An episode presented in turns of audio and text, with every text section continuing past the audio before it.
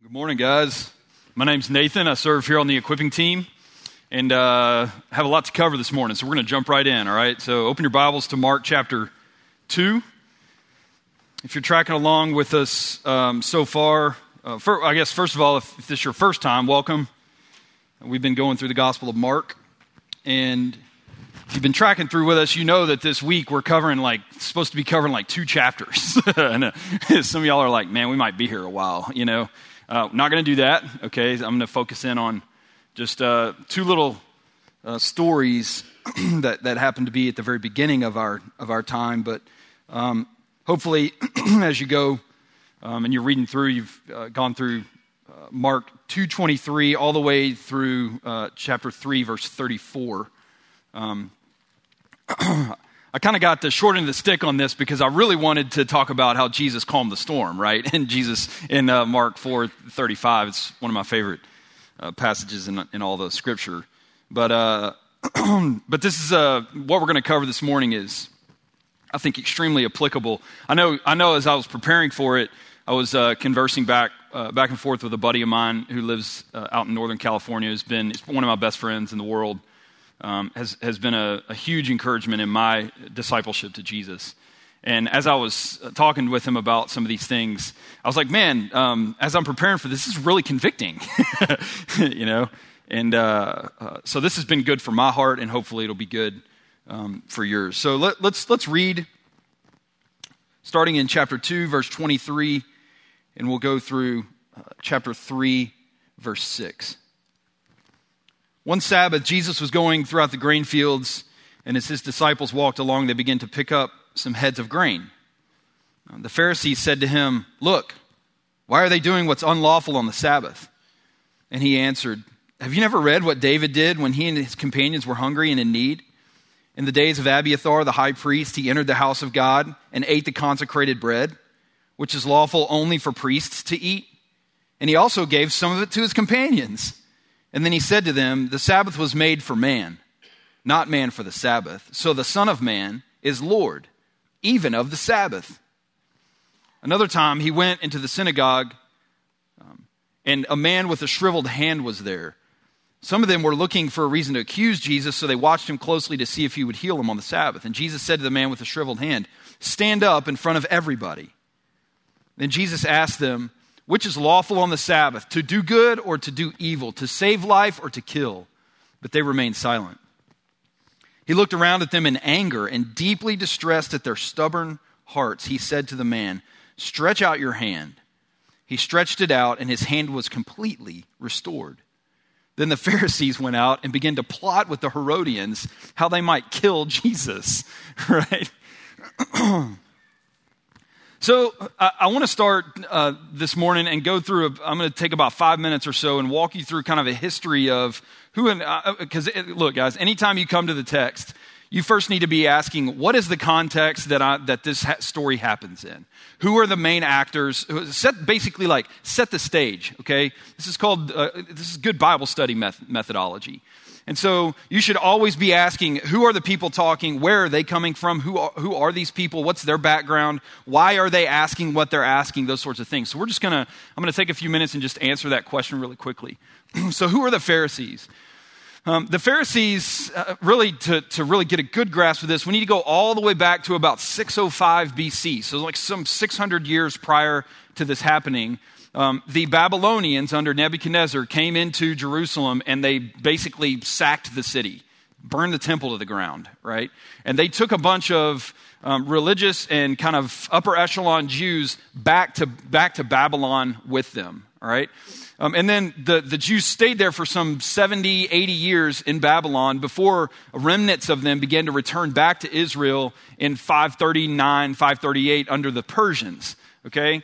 During that time, um, the, the Jews had lost a vast majority of their capacity to um, be able to have a central uh, place of worship, namely the temple, because it was gone and they were in a foreign land, right? And so what began to develop during this time um, was, is, was, was called the oral tradition.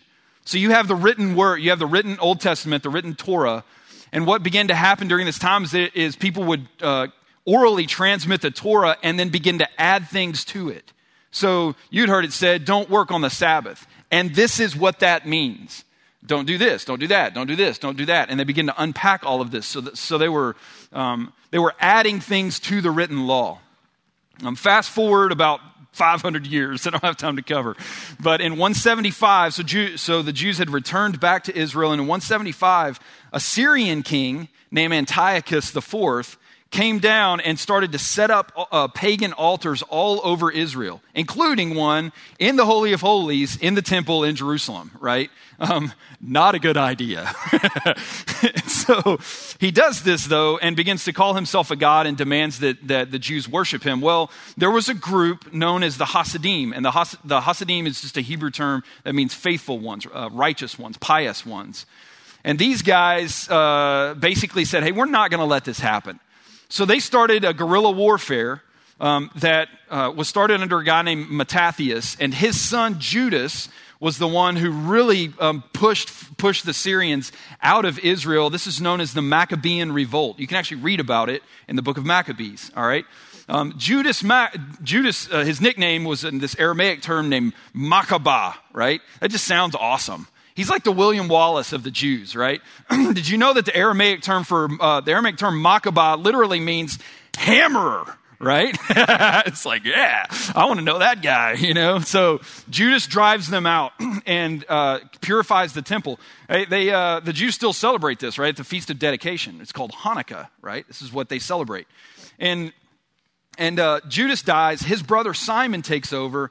And when Simon takes over, he does pretty well, but then he dies. And then he, his son, so Judas's nephew, is a guy named John, uh, John Hyrcanus. And John Hyrcanus um, started to fight with some of these Hasidim pious Jews, and he rejected them and began to embrace um, the values of a group known as the Sadducees. The Sadducees were the one, kind of the aristocratic power type who um, were a little looser in their interpretation. And in his rejection of the Hasidim, they broke away from him and they started a group known as the Pharisees. Okay? Um, their uh, heavy, heavy emphasis on piety, on, on strict adherence to the law, um, definitely committed to God and to uh, what they believed um, God would have them do. Um, when, when John Hyrcanus died, his son, Alexander Jannaeus, um, basically embraced the Greek expansion that was happening in Israel and, and continued to adopt practices that these Pharisees would consider pagan, right? Um, including setting up gymnasiums and, and you know, wrestling in the nude and um, practicing all sorts of things that they would consider, hey, this is not what Yahweh would have for us. And um, because they, the Pharisees rejected Alexander Jannaeus, they actually rose up against him and he crucified 800 of them in one day. Right? What? This is crazy. I'm not trying to like, you know, be, I'm just telling you what happened. He crucified 800 people in one day. While they were being crucified, Jannaeus lined up their wives and children in front of them and killed them while the guys were on the cross. Right? So I mean, I know things are bad, but that's pretty bad, right? Um, and these, this is the type of persecution the Pharisees are, um, are experiencing. Um, in 63, because of that type of persecution, the Pharisees actually supported a, a, Roman effort to come in and fill a power vacuum that had happened once, all, once uh, Alexander Jannaeus died. And so during that power vacuum, the Pharisees were like, Rome, come on, like, stabilize this. And so um, they actually helped the Romans take Jerusalem in 63, which set up a guy named Herod, who became the king over Israel. He was actually not a Jew, an Idumean or an Edomite. Um, and he sat in power under the Romans. Initially, because the Pharisees helped him become the king, he was like, Yeah, I like you guys. But then, because of his corruption and his impiety and the fact that he was like slaughtering his family and other people, the Pharisees were like, Dude, stop. So they began to op- oppose him, and then he started executing them. Right? The whole thing is totally jacked up. and guess what? Jesus was born into this mess. Right? At the end of Herod's reign, um, a, a, a peasant girl traveled from Galilee, Nazareth in Galilee, down to Bethlehem in Judea to the city of David, and she gave birth to a son, right? And his name is Jesus. This is the type of political environment that Jesus is born into. So these Pharisees are, they're not afraid of, they've been persecuted for a long time. They're not afraid of, of, of getting their, you know, hands dirty, feet wet, whatever you want to call it, right? And so they step into this situation and, and, uh, and begin to, uh, man, if, if somebody goes against either the, the written law or their oral law, then they're not afraid to step up and, and, and do something about it, right? Um, so, what are some of the, the characteristics of the Pharisees? They have a strong commitment both to the written word and to the oral Torah. Right? So, they, they consider both the written Torah and also their, their oral interpretation of what, that, what the Torah means on the same authoritative status. Right? they're widely regarded by the people as authoritative because they consistently were standing up to corruption and foreign powers. They were extremely popular among the people, okay? And, and the people basically, if the Pharisees said something, did something, told the people to do something, they were like jump, the people were like, how high, you know? They're political rivals with the Sadducees, who typically the Sadducees were less interested in being faithful to Torah and more interested in maintaining their power. Um, actually, when Jesus was crucified, Caiaphas who was the high priest at the time, was a Sadducee. they actively undermine corruption or, or foreign rule, which we already talked about. They're heavily persecuted. All right. And so when they show up and they critique Jesus, why are they critique? I mean, that, dude, I mean, Jesus' disciples just walking through a grain field, picking some grain and eating it. Like, what's wrong with that? You know? well, here's why. Because in the Mishnah, uh, in, the, in the Sabbath Mishnah, again, uh, so what the heck is Mishnah? During that uh, during that time of exile, um, the Israel, the Jews, their oral Torah began to be put into two different books. Um, there's a Babylonian Talmud and a Jerusalem Talmud. And the Talmud consists of these Mishnahs, and the Mishnah is simply a written down account of the oral Torah. So you have, you have Torah, the Old Testament, right? Genesis through uh, uh, Deuteronomy, and then, and then the rest of the Old Testament, which is called the Tanakh. And then you have the Mishnah, which is the oral um, authoritative word. And both the Tanakh and the Mishnah in, in the Jew's mind are both authoritative, right? well, here's what it says The main categories of labor that's forbidden on the Sabbath are 40 minus 1 seeding, plowing, harvesting, bundling, threshing, winnowing, selecting, grinding, sifting, netting, baking, shearing, woolly, wool, bleaching it, carding it, dyeing it, spinning, warp, uh, warping, setting up two loops, uh, weaving two threads, undoing two threads, tying, untying, sewing two stitches, tearing in order to sew two stitches, trapping a deer, slaughtering it, skinning it, salting it, tanning its hide, scraping it, cutting it, writing two letters, erasing in order to write two more letters, building destroying, extinguishing, kindling, hitting with a hammer, transporting from one domain to another. These are the main categories of labor. You know, I'm like, is that it? is there anything else? I mean, it's a. Uh, it's, a, it's a very strict um, oral tradition that had been passed down to say when, when you're not supposed to work on the Sabbath. Okay, got it. Well, here's what that means. And they, they put all of this burden on the people. Um, in, in, the Mishnah Shabbat, uh, again, um, in the Sabbath Mishnah, if one is liable, one is liable if he carries out a cow's mouthful worth of straw, or a camel's mouthful worth of pea stalks, or a lamb's mouthful worth of grain, or a kid's mouthful worth of grass or a moist, moist garlic or moist onion leaves the size uh, of a dried fig, or a kid's mouthful worth of dry garlic or onion leaves, right? So it's, it's extremely specific about what you can and cannot do on the Sabbath. And then in the Mishnah Sanhedrin, which is the, the legal oral law, it says this one who desecrates the Sabbath through an act for which a wanton violation renders him liable to spiritual excision. He's cast out, right? And a violation in error obliges him to sacrifice a sin offering. Okay? In other words, um, when, when the disciples uh, are uh, pulling heads of grain and eating them, when Jesus is healing the withered man's hand, right, then um, this is a clear violation from uh, in the eyes of the Pharisees, and Jesus is to be held accountable to that, right? And and the entire time in their piety, they're thinking, um, we are upholding and enforcing what God would have us do.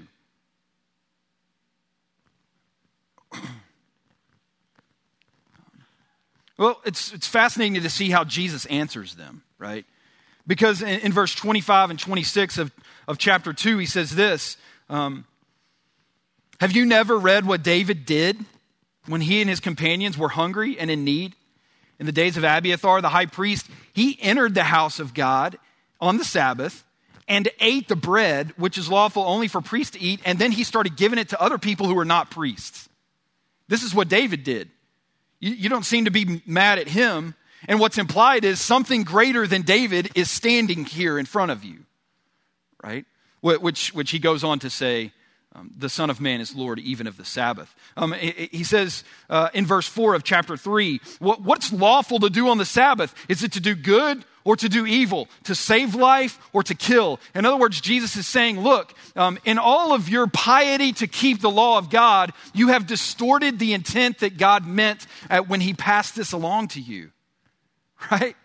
When God gave you this, it wasn't so you could um, tunnel vision look at it and be like, okay, how can we be so precise in following exactly the law of God? Because here's the principle when you, when you focus in and become so hyper focused on obe- obedience to the commands of God at the expense of the whole and the intent, then you lose the whole thing. That's what Jesus is saying. You have distorted the law of God. Look at me, look uh, real quickly, sorry. Look real quickly at Luke chapter 11. Um, this is just, this, this is worth reading, all right? Luke 11, 37 to 54. G, when G, he's, he's uh, um, again, he's interacting with the Pharisees. When Jesus had finished speaking, a Pharisee invited him to eat with him. So he went in and reclined at the table.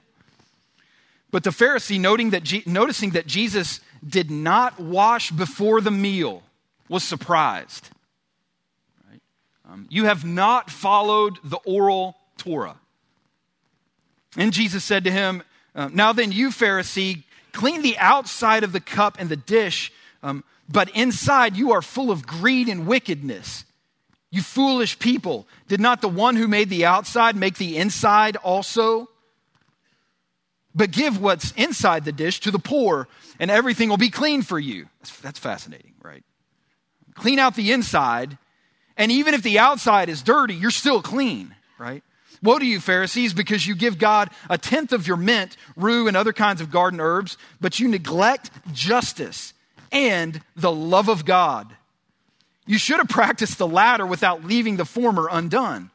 Woe to you, Pharisees, because you love um, the you love the most important seats in the synagogue and greeting in the marketplaces. Woe to you because you're like unmarked graves which men walk over without knowing it. This is hilarious. One of the experts in the law answered him, Hey, teacher, um, when you say these things, you're insulting us also. And Jesus is like, dude, I'm just getting started.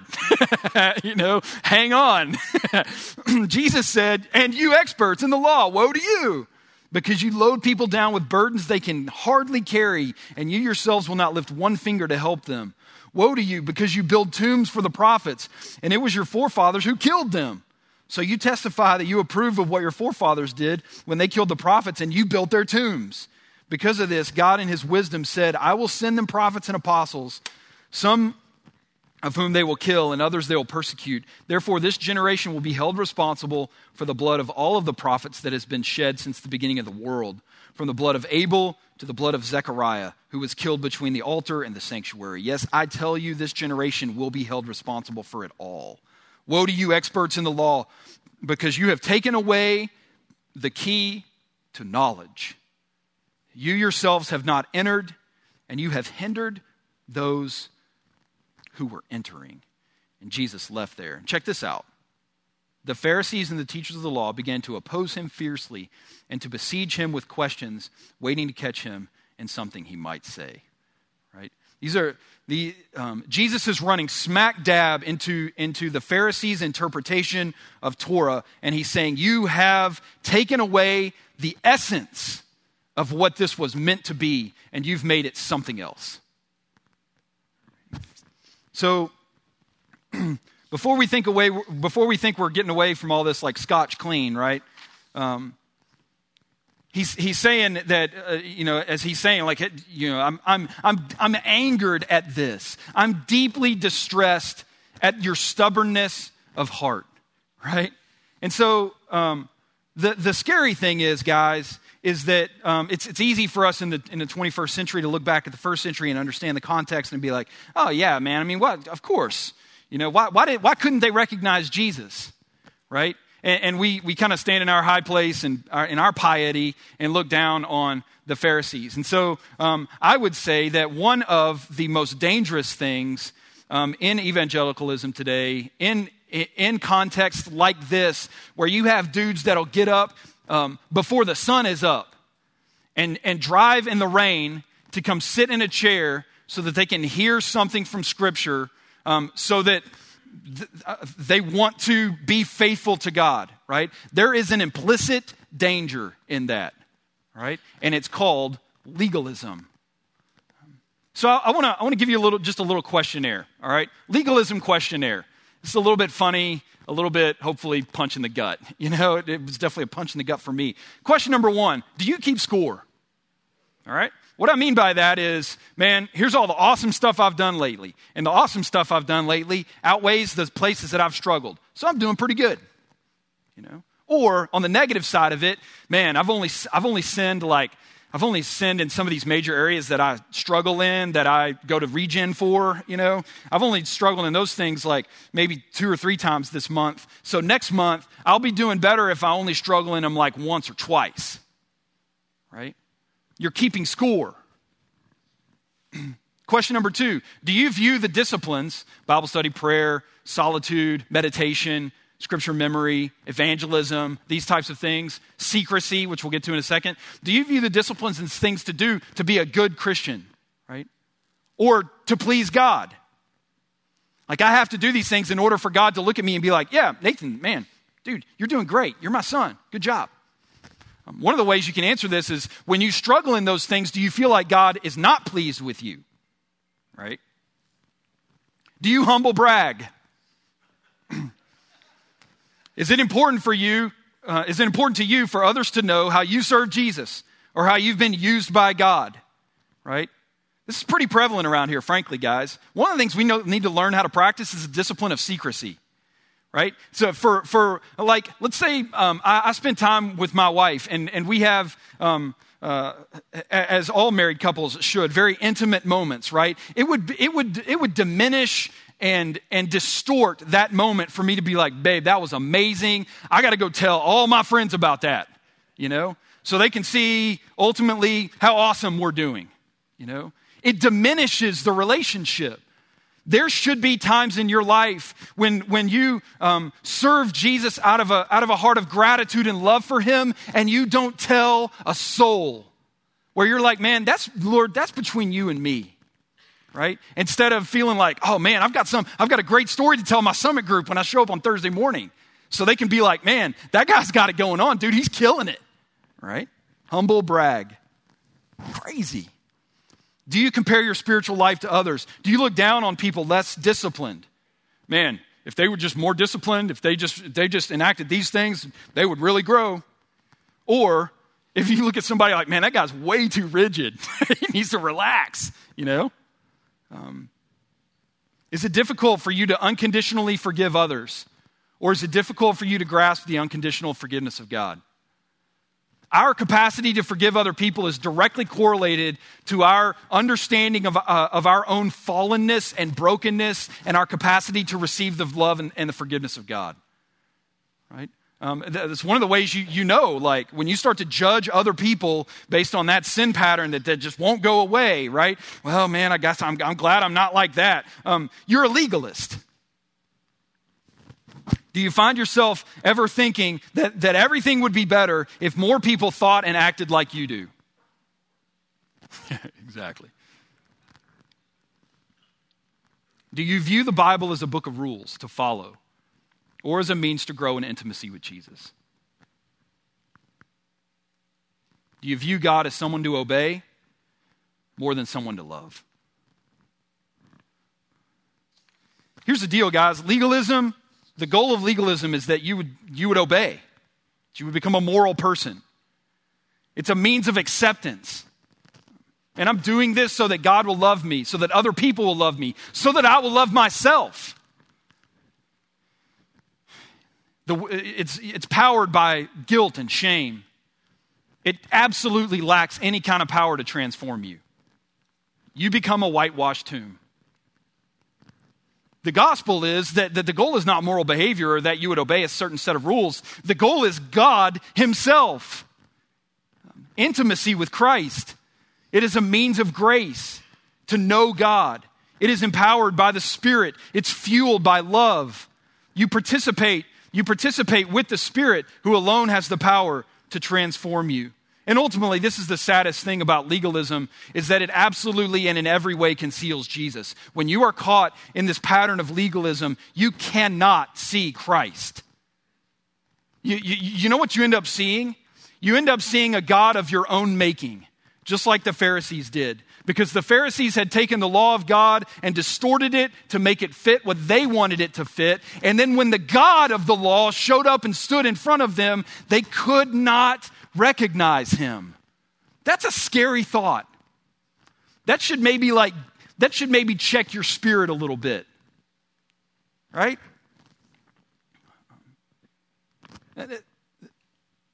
It's great. Keller's book is just amazing. If you're not reading Keller's book, I would encourage you to do so. Um, not so you can show up on Thursday morning and be like, I read Keller's book, you know. We're addicted to the law, man. It's crazy. Um, but but Keller's book is really good. I, I encourage you because it's, it's, it's, uh, it's good for your soul. Um, it connects you to Jesus. The word Sabbath means a deep rest, a deep peace. It's a near synonym for shalom, a state of wholeness and flourishing in every dimension of life. When Jesus says, I am the Lord of the Sabbath, Jesus means that He is the Sabbath. He is the source of the deep rest that we need. Most of us work and work trying to prove ourselves to convince God, others, and ourselves that we're good people. That work is never over um, until we rest in the gospel. At the end of his great act of creation, the Lord said, It is finished, and he could rest. On the cross, at the end of his great act of redemption, Jesus said, It is finished, and we can rest. On the cross, Jesus was saying of the work underneath your work, the thing that makes you truly weary, this need to prove yourself um, uh, because of uh, because who you are and what you do are never good enough. That it is finished.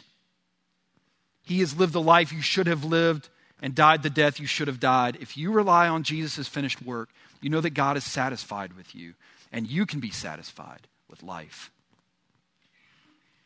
Paul wrote in Philippians chapter 3. You can turn there if you want, but he gives this resume of all of the great things that he had done. He's like, Look, if you want to be a legalist, I'm your captain, right? Here are all of the things that I've done. And yet, Paul um, experiences this radical transformation of the power of the Spirit. And, and, and frankly, um, it's not because of all the things that he did to please God, it's because Jesus showed up and knocked him on his butt and said, Hey, stand up, look at me in the face. Know me, love me, because I love you, right? And he, he, he touched something in, in Saul um, in such a deep and profound way that, that Saul's name was changed.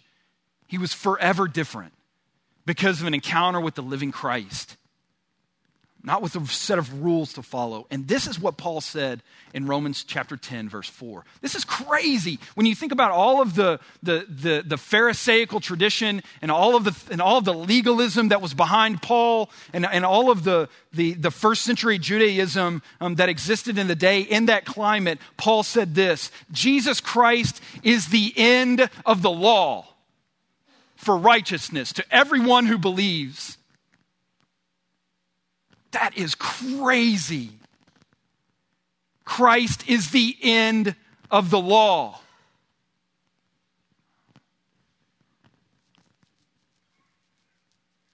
I didn't come to abolish the law and the prophets, I came to fulfill them. All of the work, all of God's work um, is, is culminated and fulfilled in the finished work of Jesus, so you don't have to work. That's the gospel. Be free. be free to, to know Jesus and the power of his resurrection and the fellowship of his suffering, to be, be conformed to his death, right? I want to know him. This is what Paul is saying in Philippians 3 in the um, whatever was gained to me, those things I count as loss for the sake of Christ. What is more, I consider all things to be loss in view of the surpassing value of knowing Jesus, my Lord. Right? And so, every, uh, you know, maybe every time, I think the, I did this the last time. Every single time I talk, I'm probably going to end with this because I think this call continues to come to us. It's not just a one time thing for you to come. Jesus is, is standing here today I, I, believe, in a very real sense, through the power of the Holy Spirit and engaging your heart. And He's saying this to you. Whatever you fill in your name, all right, at the beginning of this. And I'll say mine, you say yours. Nathan, come to me. Are you weary? Are you burdened? I will give you rest. Take, take, take my yoke upon you and, and learn from me for I'm gentle, I'm humble in heart, and you will find rest for your soul. Because my yoke is easy, my burden is light. When you yoke yourself to Jesus, not, not, not the law, not transforming the, the gospel into the law, which we do, but yoke yourself to Jesus um, you will find rest for your souls. That's my prayer for me, for sure. It's my prayer for you. Jesus, help us. We are addicted to the law. We will take something as beautiful as the cross and turn it into a series of rules that we need to follow out of obligation or a sense of duty to be pleasing to you, not understanding that we are fully accepted in your Son, that we're fully loved. So help us, Jesus, help me. And I pray that every single one of these guys would, day in and day out, wake up and come to you. Hour by hour, minute by minute, moment by moment, to walk in intimacy with you. We, we have to. We have to. Help us to see you, Jesus, and to know the love that you have for us. We pray these things in your name by the power of the Spirit. Amen.